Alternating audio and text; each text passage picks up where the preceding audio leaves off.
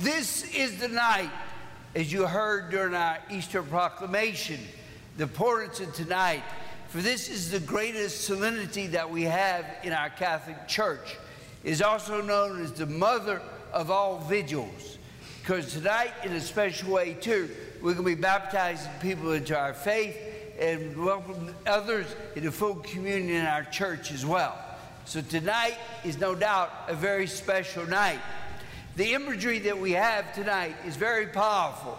As you notice how the church is decorated tonight with great joy in our hearts as we celebrate the resurrection of our Lord Jesus Christ. We are called to mind through the readings of the wonders that our God has worked throughout history. We also can reflect tonight on the wonders that God has done in our lives as well. Sometimes we forget to do that. And it's good always to remember how God has brought joy and challenges into our life, and He's always been there. I always like this imagery of the light. It's a very powerful imagery. When we come into the church and the pastoral candle is lit and the church is in darkness, and then the candle is spread, that light is spread throughout the church. That one little light goes all over the place to remind us that Christ came into this world to dispel the darkness of sin and the darkness of death. So we are an Easter people. What I mean by that is we believe in the resurrection. We believe in eternal life. Even though at times there may be sorrow in our lives, especially at the death of someone that we love or care about, we keep focused on our hope and our belief in eternal life to be a light for others as well. Because during our baptisms, you're also going to be renewing your baptismal promises later on as a part of this liturgy.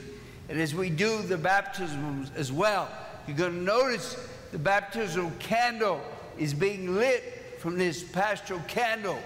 And we're told to keep that flame of faith alive in our hearts each and every day of our lives and to spread that light to others. Do we do that?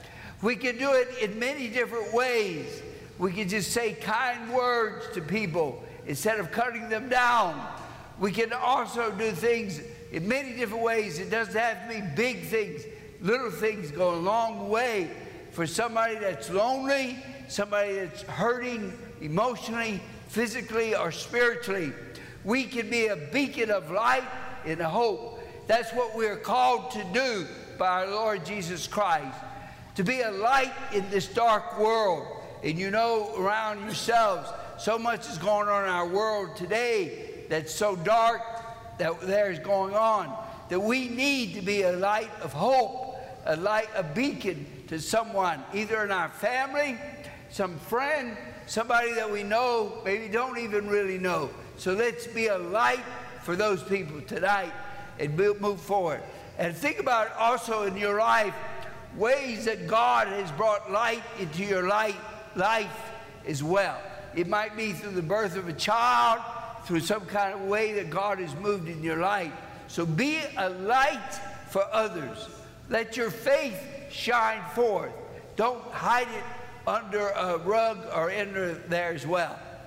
I was kind of thinking, you saw earlier that the deacon held a flashlight for me. I was surprised you, I caught it. uh, to be a light there so I could see. Just a little bitty light. It doesn't have to be great. It can be a light of hope for somebody. Be that light. I think all of us are called in this world today to be a light and a beacon of hope to others. It kind of reminds me of a little song I used to like. This little light of mine, I'm going to let it shine. This little light of mine, I'm going to let it shine. I'm going to let it shine throughout the world. You notice I didn't try to sing it. but we are called to be a beacon of light and hope in this world. So let's this Easter vigil in this Easter season, which will be starting to be a light of hope to others around. either by saying a kind word, doing a kind deed to someone. We can all do it without being monumental in a way, but just a small way.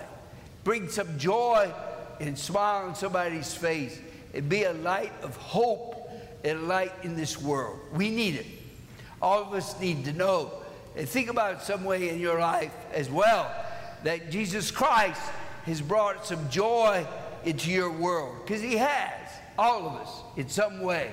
Sometimes we don't see it because we get so busy in our lives with so many other things going on in our lives. We fail to reflect on life to reflect on how god is moving in our lives.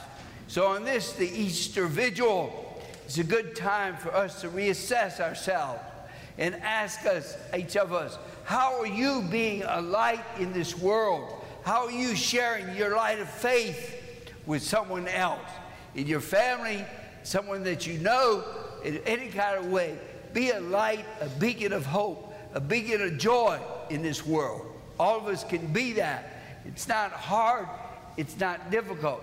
But are we willing to take that effort to make that be a beacon of faith to those, to spread the faith in our families, in our community, around us all? To be a beacon of hope.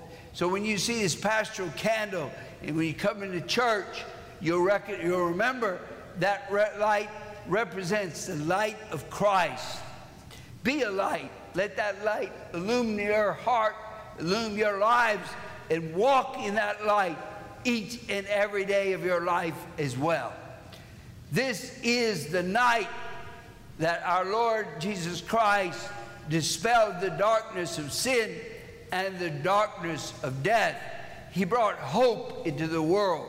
He gave each of us hope.